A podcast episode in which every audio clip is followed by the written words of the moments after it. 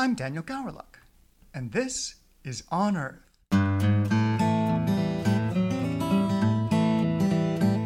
On Earth is brought to you by the Pacific Museum of Earth. In this podcast, we aim to show what it's like to be an Earth, ocean, or atmospheric scientist. There's a lot of diversity under that umbrella, and not all of our scientists wear lab coats. Today on Earth, we're talking to Jeff Plumlee.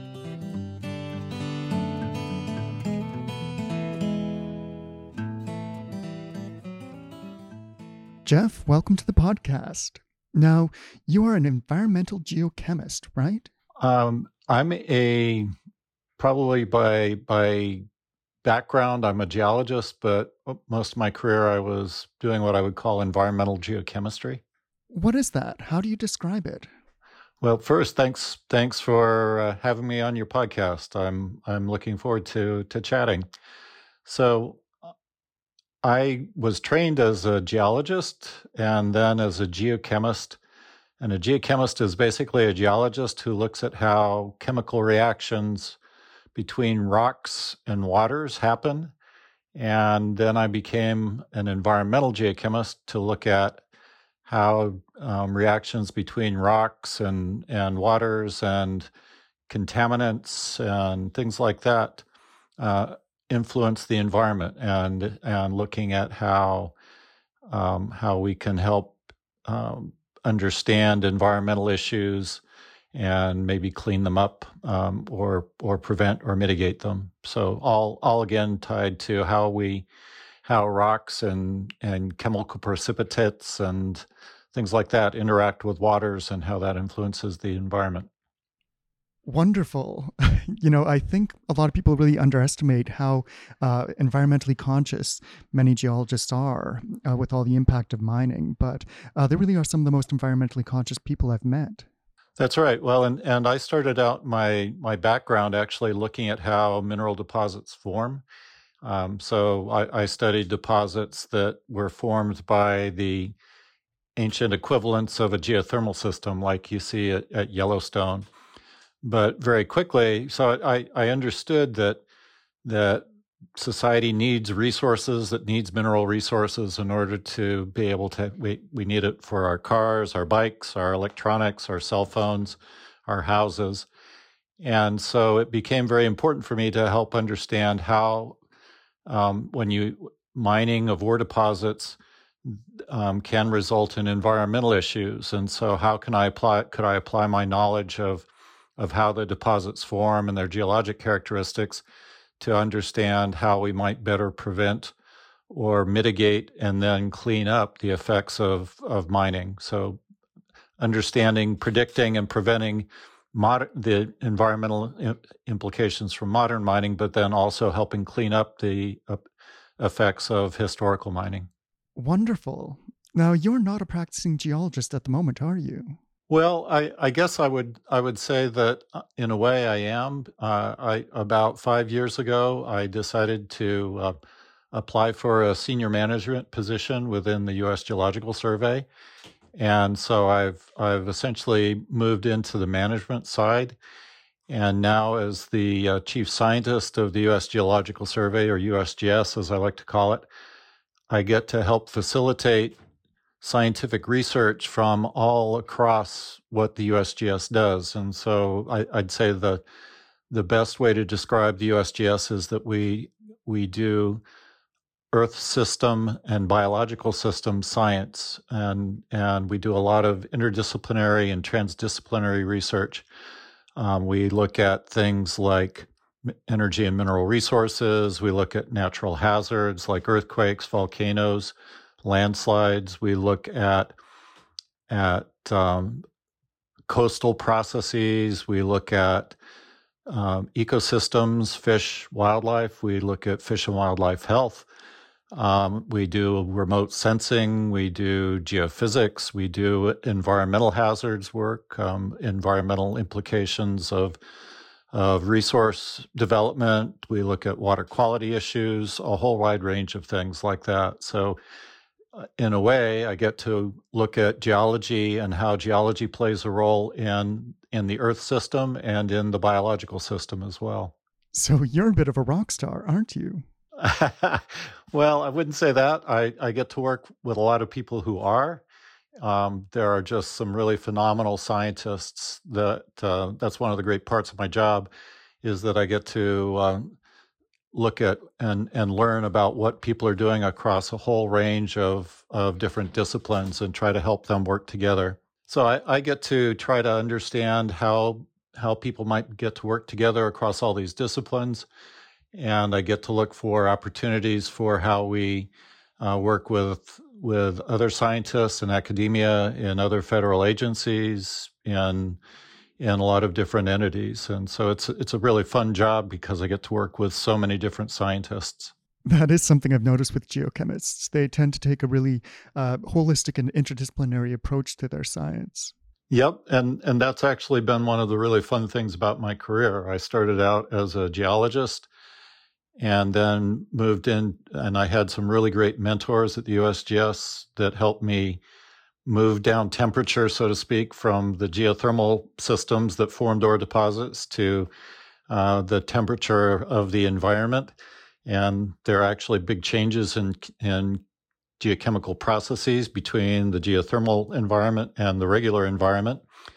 And then I was able to um, sort of later on in my career move into how minerals interact with fluids in the body and look at how those interactions might influence uh, human health. So we, I worked with some really fun people um, uh, in the public health community to look at things like asbestos and and and soils. Um, we uh, looked at we had a project in about ten years ago where we were helping CDC and and Nigeria understand the source of an outbreak of uh, lead poisoning in, in, northern Nigeria. So, it, anyway, it's it's been a really fun, fun, diverse career that I've been able to have. And what got you into this in the first place? Oh well, um, as a geologist and then a geochemist, I actually one of the um, one of the inspirations was a um, there was a, a, famous geochemist whose last name is Fyfe. Uh, came in when I was in grad school, gave a really interesting talk where he was uh, he gave probably ten different examples of all these re- really neat projects that he was working on, uh, uh ranging from how magmas crystallize to environmental issues to uh, just a whole bunch of different types of of uh, projects that really were to me quite exciting because I got to see how many different things that I could apply my geochemical knowledge to. Wonderful. And why did you go into geology in the first place? Well, that's an interesting question. My uh, I was originally planning on going into biology when I was an undergraduate, but my older sister had gone into uh, had gone into geophysics, and she said, "You know, you really would have fun if you took a geology class." So after my freshman year, I took a summer class in geology and I was hooked. And it was it was great going outside and being able to look at mountains and and and be able to understand how they formed and how they got to the shape they were, um, what, what were the rocks making up them, and and so it, it just became a really cool job to help me understand uh, how I could help understand the Earth. And so that was the, the great thing about the geologists. And then being a geochemist, moving into geochemistry, and then moving into the work that we did with, with the public health people, it, geology actually provides a lot of knowledge that can be applied in many different directions to look at a whole bunch of different topics that are important to society. Jeff, I've found that many careers tend to be fairly circuitous. Uh, it's very rarely a linear route from uh, school to where you end up. Now, you've already mentioned that you changed a little bit uh, from geology to geochemistry. I'm curious, have you faced any setbacks or crisis of faith in your career? Well, no, I, I I wouldn't say setbacks, but I've been lucky enough to work for an agency, the USGS, that has given me a lot of flexibility to move in a lot of different career paths within within the overall field of geology, geochemistry. And so one of the really fun things is that that each time I change the direction within the geology or within the earth sciences, that requires me to learn a whole new set of, of principles and and scientific uh, facts and and so it, it's it's been truly instead of setbacks there have been sort of a, a series of challenges each time I've moved in my career into a different direction that gives me a lot of fun learning about new things. So when we started working on how minerals might interact with the body to influence health I got the chance to start working with um, pulmonologists and doctors and, and public health specialists. And so I, not that I was becoming a, a doctor and, and uh, not that I was pretending to practice medicine without a license, but I was actually able to use my knowledge of geology to help them understand how they could better understand um, things like how asbestos interacts with the body to cause health effects, or the source of lead poisoning in, these uh, villages in northern Nigeria. Um, so it it truly has been a series of great challenges, being able to learn a lot of new different new things. But the key the key part of it all is how I could use my basic knowledge of geology and the disciplines mineralogy, geochemistry, geophysics, uh, and then apply them working with collaborators from other disciplines like environmental chemistry, like analytical chemistry, like public health, and, and help solve problems when we work together in this interdisciplinary or, or transdisciplinary mode. Wonderful it's not really a setback if you have that kind of attitude. Yeah, I I I would never really say that I've had a set, I've been very fortunate in my career. I've never had setbacks that I would say. Um, just a series of challenges that I've I've ended up getting myself into. And so I, the latest one, of course, is moving into a senior management position where I'm using entirely different skill sets, but all based again on my uh, on my ability to understand geology and how it might be applied to look at a whole lot of different problems that go well beyond geology into things like hazards and and and soils and wildlife disease and things like that. All the different things that the USGS works on. Great. Now you mentioned some of the work that you've done in the past. Um, have you made any discoveries that you'd care to share or anything that you'd care to elaborate on?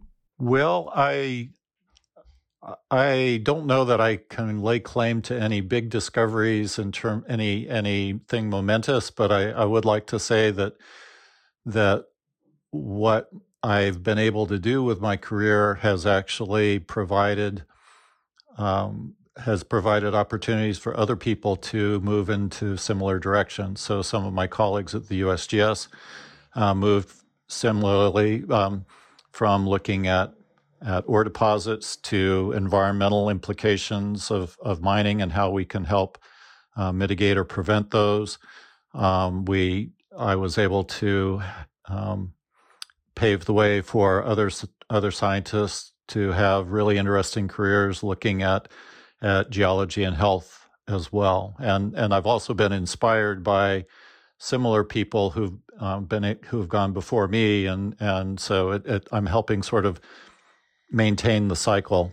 That's the mark of a good leader. You leave room for your team to uh, pursue their own strengths, and you get some really interesting results. Yep, and and what I the other thing that I really am getting out of my career currently is is being able to make connections and and help one group of people who may not know about a different group of of scientists with different capabilities and say, oh well, you ought to talk to these folks. They can they can go uh, you can work with them and and apply these. And one of the great things about this job is helping make connections between scientists of different disciplines who work within different parts of the USGS, or or scientists from the USGS who work with people outside the USGS in areas like um, like hazards or or public health or things like that.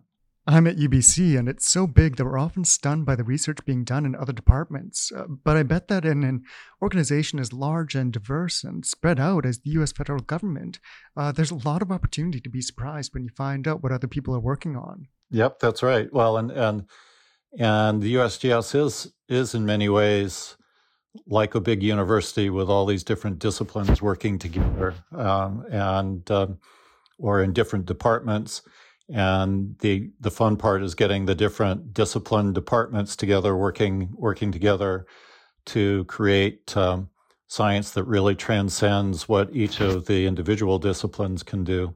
What are you working on right now? There are a lot of different things going on. There's a lot of interest currently in climate and climate change and and the USGS has quite a bit of science going on related to uh, climate change impacts. So what are the impacts of of changing climate on coastal processes? What are impacts of climate on on uh, fish and wildlife? Uh, how that might play a role in in fish and wildlife health, or migration pathways, biodiversity.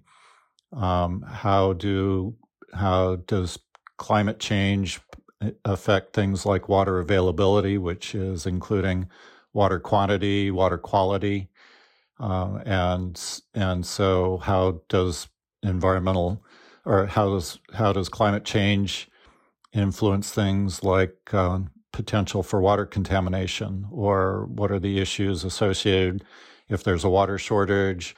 Uh, what might there need to be in the way of reuse of water for uh, water that's been used for one thing coming from treatment and and being reused. So there's all sorts of different things that that we're working on related to uh, to climate change or climate change impacts. Uh, we also have a lot of folks that are are working on hazards, like looking at uh, volcano hazards, uh, eruptions. We had a lot of people working on the, um, for example, the eruptions in 2018 in Hawaii on the Big Island and the ongoing eruption in Kilauea. Um, we've got folks working on coastal um, coastal erosion and sediment transport. What happens to beaches uh, and what happens to uh, coasts during major storms. Uh, so it's just it's it, the really fun thing about the USGS is we just cover so many different topics. It's it's like learning a, a little bit about a lot of different topics, which is in a way really, really interesting. There are a lot of topics that I would love to learn more about, and uh, maybe when I retire, I'll have the time to dig into them in more detail. But I'll leave it up to my colleagues who know so much more about all these different uh, topics in detail, but basically help them work together across with other other scientists to uh, to make really cool integrated science happen. You're right. When you explain it like that, it really does sound like the USGS is its own university, a university of earth science. Well, yeah, and, it, and it's earth science, it's biological science, it's chemi- chemistry science, it's uh, remote sensing, it's just all all these many different disciplines, and um, so it's a really really great place to work. Wonderful. Whenever you get bored of one topic, just hop on another one. yep, and and uh, see what we can do to to help learn about different areas and and working together. Excellent. Now, um, one of my favorite parts of these interviews is field stories. Uh, I've never gone to the field myself, but apparently it's this magical place where wonderful things happen, and sometimes some not so wonderful things. Uh, do you have any stories from your time in the field that you'd care to share? Well, I do have quite a few. I, I uh, now that I've I'm in management position, I don't make it out into the field nearly as often as I would like to. That was actually I forgot to mention early on that was one of the parts about being a geologist that really really intrigued me and I really enjoyed was being able to get out and do field mapping or collection of samples. So of course now now in the latter part of my career as I'm as I'm in a senior management position, I don't get out into the field very much, and especially with the pandemic, I have not been out to be able to visit our folks who are getting out into the field. But um, so I, I, do have a lot of uh, fond remembrances of of doing field work, um, in a lot of really nice places and a lot of really interesting places. So we've uh, we've done field work in the Cascades, looking at, at volcanoes and and how um, how the same kinds of processes that form an ore deposit actually um, have geochemical reactions that alter the rocks in volcanoes that influence their geologic ability to create uh, debris flows. Um, so we got to spend time hiking on a number of different Cascade volcanoes. Uh, we've been to a lot of different mine sites um, where there were environmental issues in the U.S., historical mine sites, or, or a, a couple of recent uh, um, mine sites where there were environmental issues in the late 80s, early 90s. Uh, but I've been able to travel internationally. We had a project in the Philippines looking at um, doing an, an independent assessment of mining related environmental and health concerns there. Um, that was very interesting. Uh, so we've we've done quite a bit of work in a lot of different places that I've had the opportunity to to do traveling and again looking at a lot of different topics. So it's it's all been a lot of fun. There's probably way too many stories that I could tell that I don't want to bore anybody, and there's not any not anyone in particular that that really sticks out, but a lot of adventures, that's for sure. Where was your favorite place to do field work? Well, I've got to say that that doing work in the Colorado Rockies, I spent 30 plus years of my career based out of Denver, and we did a lot of work in the Rocky Mountains, um, both geological and um, environmental. Um, I very much enjoyed working in the Cascades. That's a really spectacular area. Um, we've and I really enjoyed getting a chance to work in the Philippines and and work with some really great people over there. Um, so there's I don't have any one particular favorite place, but um, just a lot of really really nice places to go. The other thing that we've worked on too, sort of later in my career before I moved into this management job, was that I uh, started recognizing that we could, uh, as environmental geologists and geochemists, we could really help understand what are the implications, environmental and health implications of, of disasters. And so we started working on on uh, Hurricane Katrina, for example, we went and did a study uh, looking at at the flood sediments that were left behind in New Orleans after Hurricane Katrina. Um, we've done quite a bit of work on on what's in ash and smoke from wildfires. We did quite a bit of work there. Um, those were not really necessarily um, we were looking at forests that had burned. So that was that was not uh, that was a very challenging environment to work in. Um, but we were learning very important things about what's left behind uh, as these wildland fires are burning um, in during times of drought, and so it, it's it it's again all, all, all of these different topics are, have just been really fun for me to be able to, to uh, help understand and, and help address issues that are, are important to society. Like if, if wildland fire happens, um, what can we predict about what might be in the ash or the smoke that would be a potential health hazard to humans or as rain falls on it, what would be the impacts on water quality? And and so as we better understand what those impacts are, we can better predict and and help plan people plan for um, and and mitigate impacts uh, in future fires those are both really relevant to my part of the world. I mean, this past summer we had wildfires all across BC, and uh, just a few weeks ago we had torrential downpours, which caused flash flooding in some very important agricultural areas. So, uh, soil contamination is something we're very concerned about. Yep, and and and the USGS, um, those are areas that um, we have our hazard specialists working on. So I was able to both uh, post fire debris flows um, post wildland fire debris flows, and then um, what happens with flooding, which is um, too much water rather than in drought, which is too little water, but what happens and, and what are, are some of the implications for the environment? What are implications for aquatic species uh, and wildlife in areas that are flooded, either as a result of intense storms or or um, hurricanes or or post fire debris flows or things like that. All very important work. Certainly very interesting, that's for sure. Now I'm curious, uh, what's the best part of your work?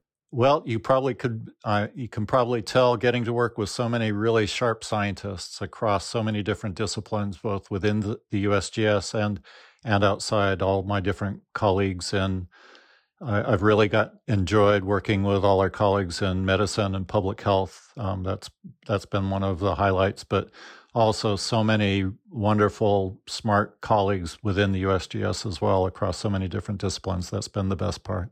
It's funny. I get to work in a museum stuffed with gems and jewels, and you get to work with the gems and jewels of academia. yeah, that's a great way to put it. I appreciate that. Now, the inverse, of course. Uh, what's the worst or the most challenging part of your job? Well, right now, the job that I'm in currently, the senior management, uh, there's never a dull moment. The, the, pace is very, very fast and it's never boring. It it is very, very busy. And all my colleagues and senior management at the USGS and and the folks that we interact with at, in other agencies are all extremely busy and and it, it's very easy to have a, a single day where you have where you go from call to call to call, and each one is on a different topic. And uh, one way I realized that um, just how many different topics I deal with in a day is that I, if I, uh, I, I create folders on my computer desktop and I, I file, I take notes or I file a new, uh, a new attachment from an email into different topical folders. And one day I looked and uh, they were, I, I had organized my folders by, by recent to, to older. And I, I could see the date and I, I had 25 different topics, 25 different folders. And so that was one day's worth. That, that was a fairly unusual day to have that many. Usually I, I have much smaller number of topics to deal with, but I would say 10 different topics. And all my colleagues in senior management are the same way. We're always dealing with many different things.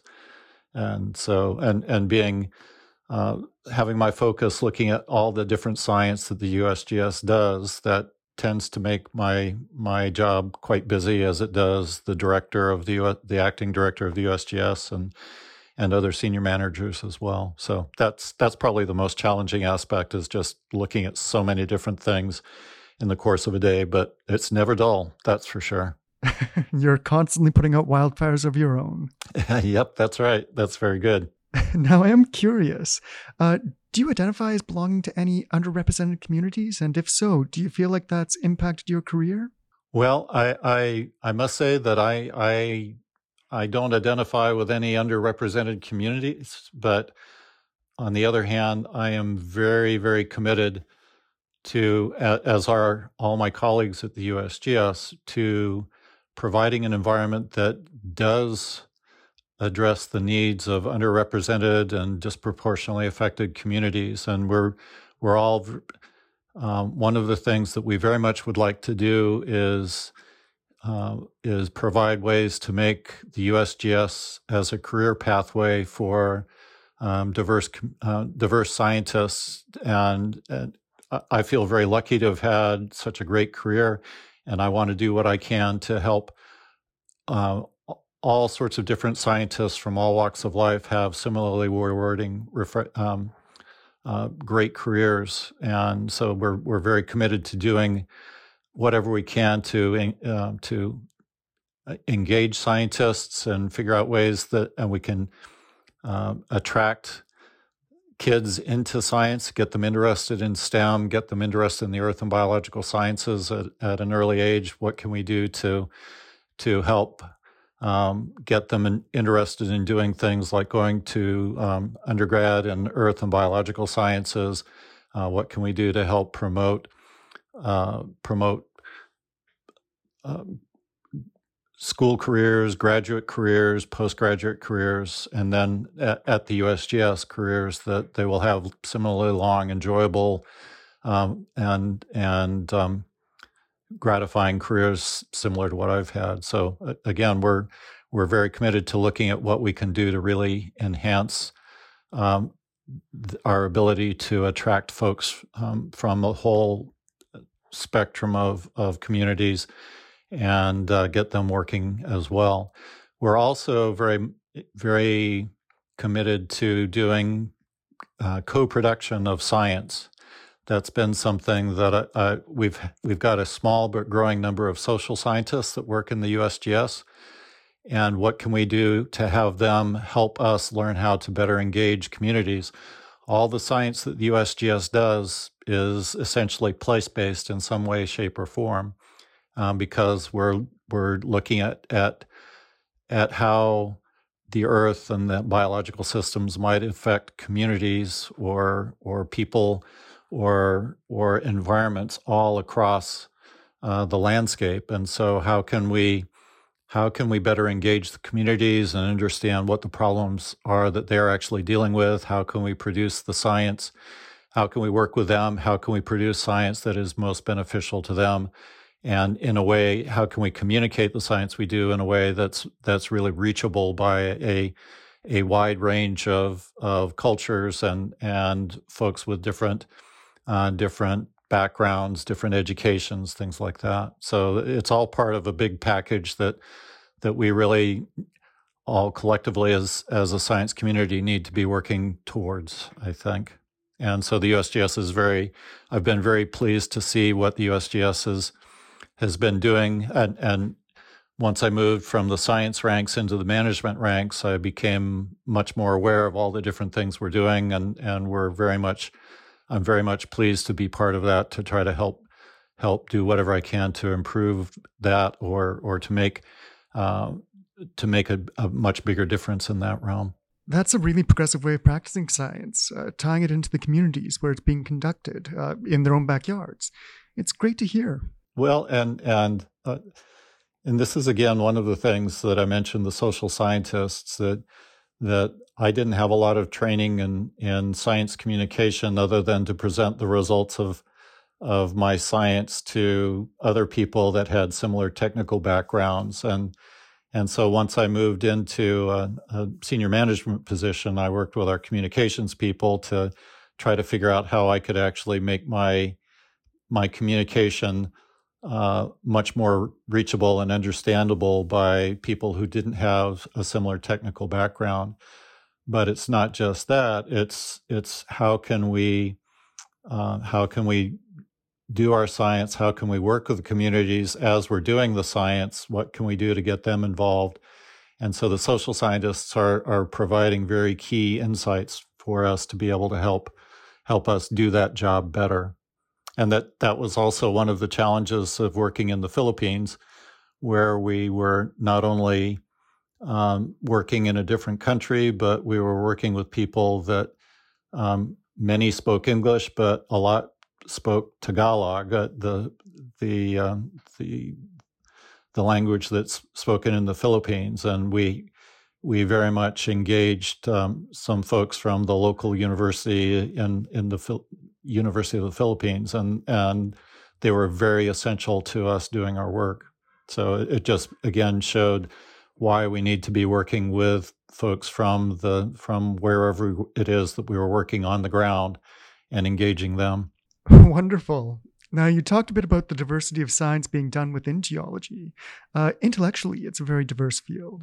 Yep, that's right. Well, geology is sort of a broad topic and so when I got, that was one of the really interesting things uh, when I got into it because there are different subdisciplines in geology. There are geophysicists who help understand how physics uh, in, plays a role in the Earth's magnetic field, how we can use that to understand the structure of the crust beneath us. Um, there are geologists that study how magmas form and how they crystallize. There are geologists that study how sediments form and are transported, how they get turned into rocks. There are metamorphic petrologists who understand what happens when rocks get buried very deeply and subjected to heat and pressure. What are the changes there? There are geochemists who look at how fluids interact with rocks. There are geochemists who look at at how magmas crystallize and what what processes uh, occur as they crystallize. Um, there are just all sorts of different subdisciplines of geologists, and similarly, I'm finding as I'm in my chief scientist job with the USGS, finding all the different disciplines of biologists that we're looking at uh, that are, we're working with.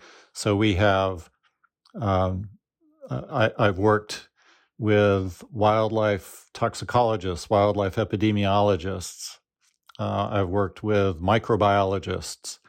Uh, I've worked with analytical chemists. So it's again, it, it, geology is is one big discipline, but it's got a whole lot of different subdivision disciplines. The same way with biology, same with ecosystems, ecology, and and chemistry as well. So so it the world is quite complex and and the science is has been very complex as a result to to try to figure out the the natural world and how humans interact with it so it's it's it's really challenging and it's it's a lot of fun yes it's always better to have a chance to work with all these other fabulous scientists who can hopefully teach you something too Yep, and and I'm always learning. I'm uh, always enjoying learning more, and that's one of the key things I think um, why many people go into science, why almost everybody goes into science, is that they enjoy learning and and they view science not as just a career, but a lifelong opportunity to learn. You mentioned that you work with virologists. Uh, one thing we've all had to deal with this past year, regardless of the field that we work in, has been the pandemic. How has COVID impacted your work? COVID has affected us hugely, as as it has everybody. Uh, we went essentially from working in our offices and our labs out in the field to essentially doing what we call maximum telework, where everybody is working from home. And and we went from that in the space of about two weeks. So I've I been work. So I started working with a number of our our our um, emergency management folks. They've taken the ball and, and worked with our administrators and our senior leaders to help figure out this continually set of changing processes as as we understand COVID better and as as we uh, learn how to deal with it effectively. And and I can't take any credit for that. Our our folks, there are a lot of other folks that work for the USGS and people that work outside the USGS who have been very key in helping us figure out how we do our work. Um, pretty early on, we figured out how we could get people those those folks helped figure out how we could get out get people out in the field and still do the important field work that needs to be done, like setting up um, water height measurement devices for understanding how high the waters rose during floods, um, how we can do water quality sampling, how we can do um, sampling or or mapping of debris flows or things like that. So it's been a very big challenge for the USGS to figure out that. And then also as the that's what's known about the disease uh, about the virus changes. How can we better incorporate that? So I've been sort of um, watching fr- largely from the sidelines uh, on that, but uh, really impressed at what the USGS can do and and what our leaders and and emergency management experts and our administrative people have been able to do to figure out how we actually cope with it. And then on the science side, that in, in and of itself is really interesting as well, because we have folks that that uh, look at at wildlife health and are actually have actually been studying, uh, for example, how how the virus might is there a problem with um, with people who are doing bat rehabilitation um, or collecting bats out in the wild and, and re- that have that need to be rehabilitated because of injuries? Is that a way that humans can transfer the virus back to bats? And um, and and what are the implications. And, and so we have people that have been working on that.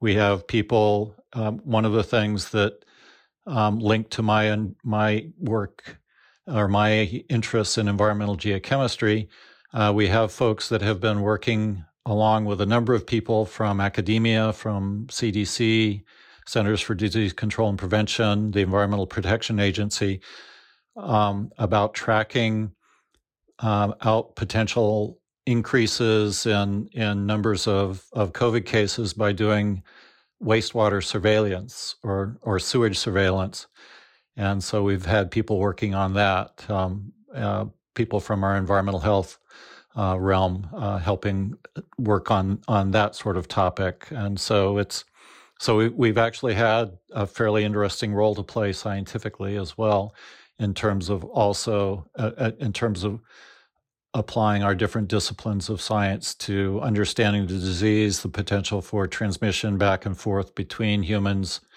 and and animals, and or or bats, and and uh, a variety of other uh, and and how to help uh, monitor for increases in cases um, like we we've seen happen over over the course. There have been sort of fluctuations in the in the rates, and so are there ways that we can actually see in a community where they're starting to see an uptick um, by monitoring wastewater or sewage? So it, again, a lot of different things going on.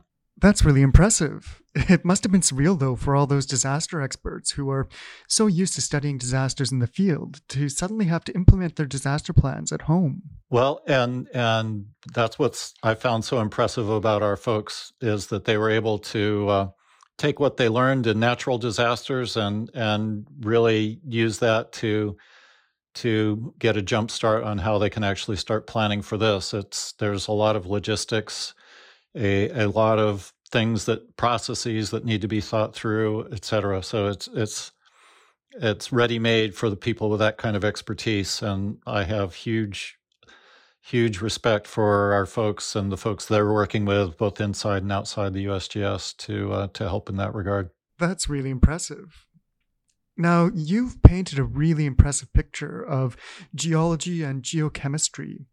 Uh, what kind of background or experience or uh, just habits would you recommend for uh, people who are listening who may want to follow in your footsteps? Well, that's that's a really good question. The I think there's a, a, a need in the in the sciences for people that can focus specifically on one discipline and or a subdiscipline and be able to really get down to the nitty gritty. I also think there are there's a very strong need for the people like me who like to work outside and and make connections and and help help different disciplines come together and work and i think that there's uh, uh, so what i would encourage though is that even the scientists that love to focus in on a particular topic be able to take enough different science or else be able to look into the literature and the other sciences and, and figure out how they can actually apply what might be known or work with other people from other disciplines to help figure out how they can actually apply their knowledge to help the other disciplines problems but also uh, help other have be receptive to how other disciplines can help make them start thinking about their own particular area of discipline. So i think having areas of focus and becoming educated in those, but also having enough in the way of coursework and and and collaborations that you have the ability to uh, work outside your own specific discipline is is the best thing that I would um, best thing that I would uh, recommend people be able to do.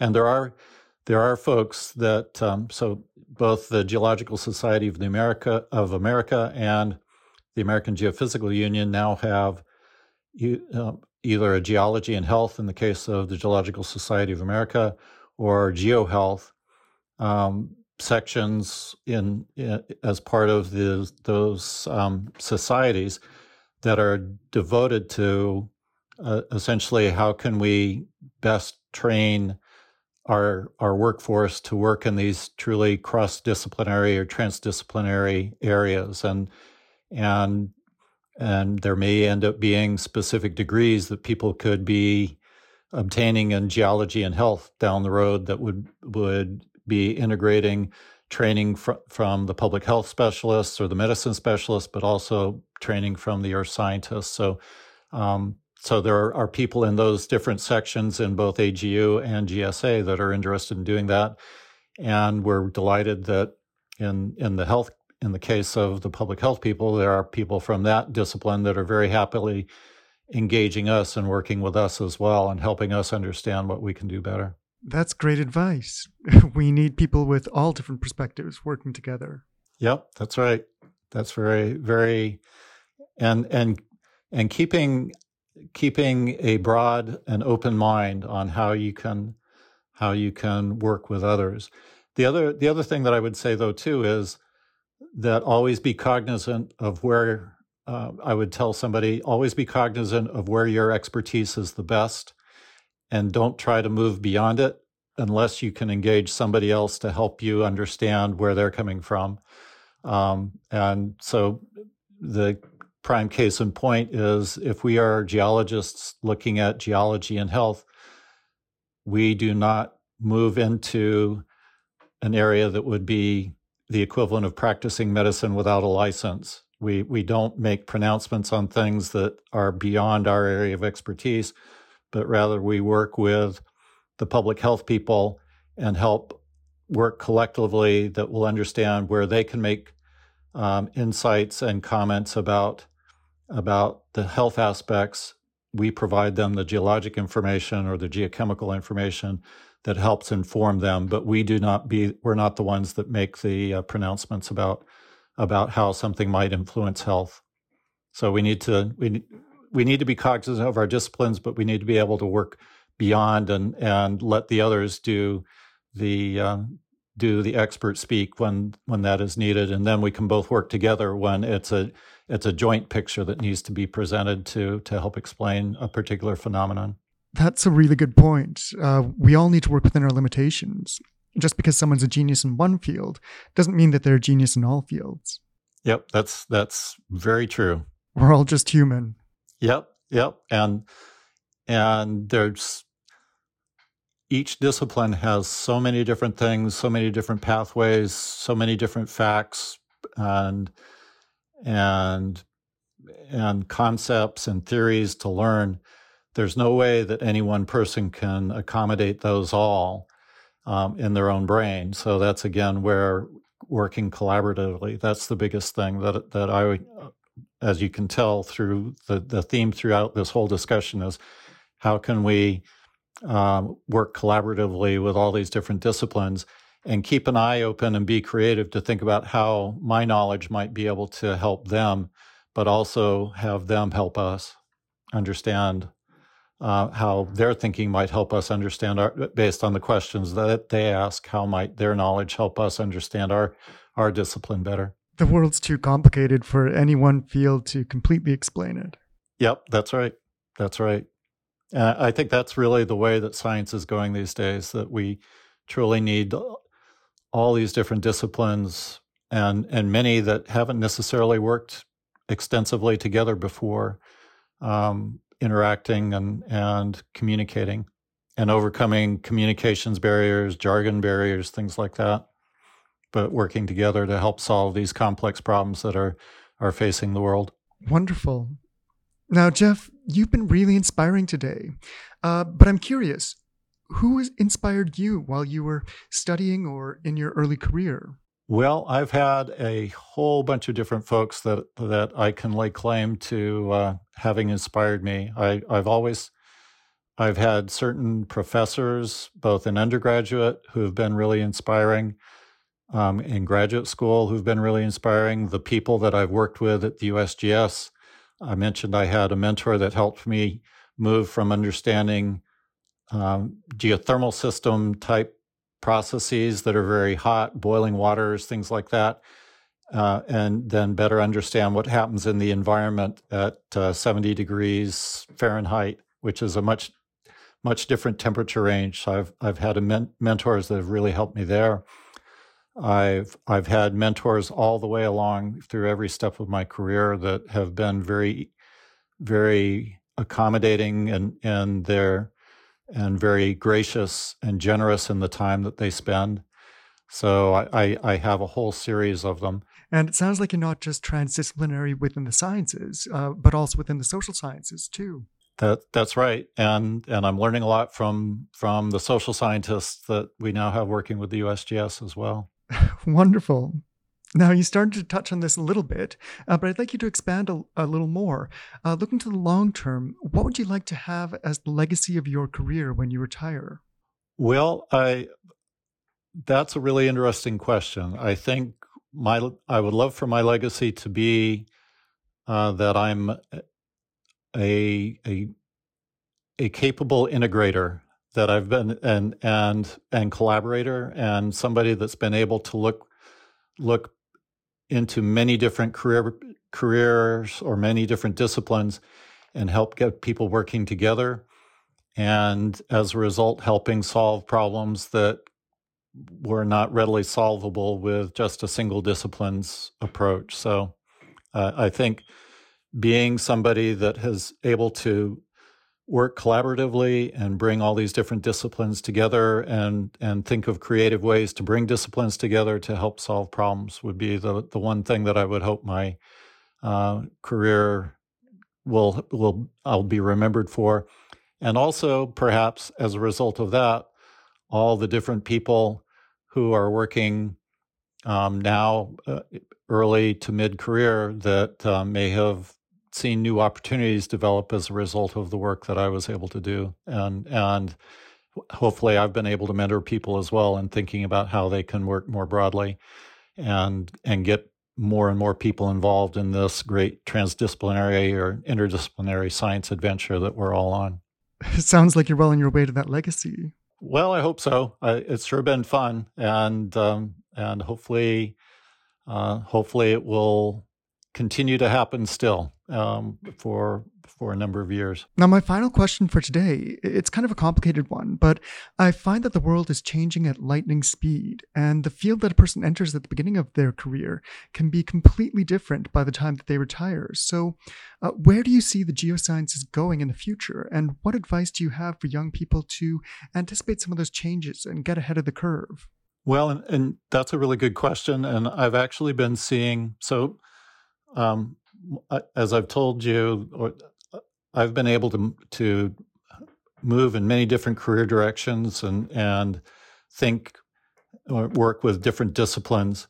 And so to me, that's that's really what I would advise people to do is be able to think outside your own specific discipline. This I, I think I talked about this earlier in the in the podcast be able to think outside your discipline enough or recognize where you might be able to bring in other disciplines and be, have the flexibility and the interest in, in engaging people and being willing to have your own knowledge and expertise challenged by working outside your specific discipline. So, flexibility, um, being able to think outside the box, training, uh, encouraging that part of a person's inner psyche is to be able to to be creative and look for opportunities and and be willing to have dialogues with people that are coming from very different backgrounds, very different science backgrounds, very different social backgrounds, community backgrounds, things like that as well. Um, so flexibility and the ability to think outside the box, I think, are, are two of the biggest things. The uh, higher that you go in academia, the more you realize that those lessons that you learned in your early schooling about getting along with others and listening to different perspectives are actually incredibly important. Yep, yep. Well, and and one quick story: the um, as I told you, I I started out my career looking at uh, so I was an undergraduate in geology, and then my graduate student focus was on how um, ore deposits or mineral deposits form in, in the Earth's crust. And that actually, I think, because you need to under to understand how ore deposits form, you need to understand how the Earth works. You need to understand how magmas form. You need to understand how geothermal fluids interact with rocks. Understand what are the chemical changes in geothermal fluids that would cause the metals that have leached out of the rocks at depth when they're coming up to the surface to then changing chemistry and precipitate.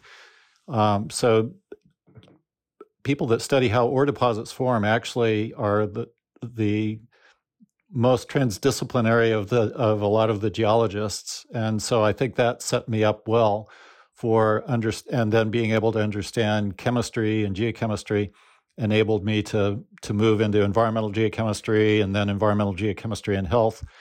Uh, so it, I, I think again that that is being able to understand a lot of different aspects of the way the earth works, how how organisms interact with the earth, how humans interact, and uh, all of those things. Being able to bring all those things together were were in part due to my ability to, or the requirement that I had to, which was learn a lot of different aspects of geology to to understand how ore deposits form, and then how how can we better accomplish resource development with uh, with minimal impacts on the environment. So it, it's funny the way that set the stage for my whole career. I think it's like your opening and closing thesis.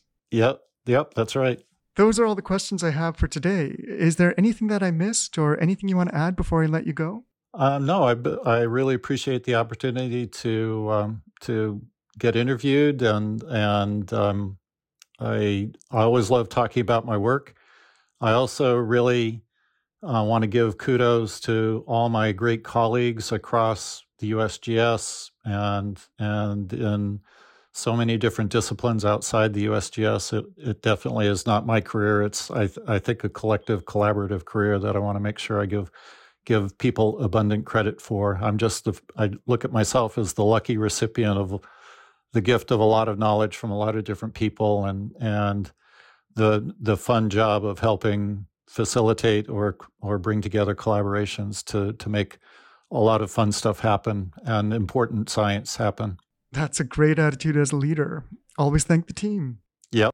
Well, Jeff, thanks for sharing your time, your passion, your stories, uh, and your belief in multidisciplinarianism. I really appreciated it.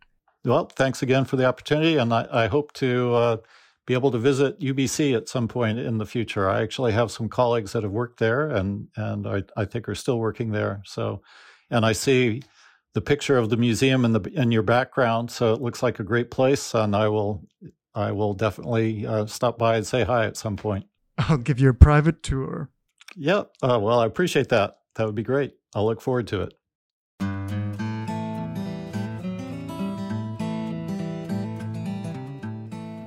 Thanks for listening to On Earth. On Earth is hosted by me and produced by myself, Kirsten Hodge, our editor Mel Woods, and Ollie Beebe designed our logo. On Earth is made possible thanks to the generous support of the Canadian Geological Foundation. For more episodes like this one, please visit our website at pme.ubc.ca slash learn slash podcast or listen on Spotify Apple Podcasts, or wherever you get your podcasts. See you next week here on Earth.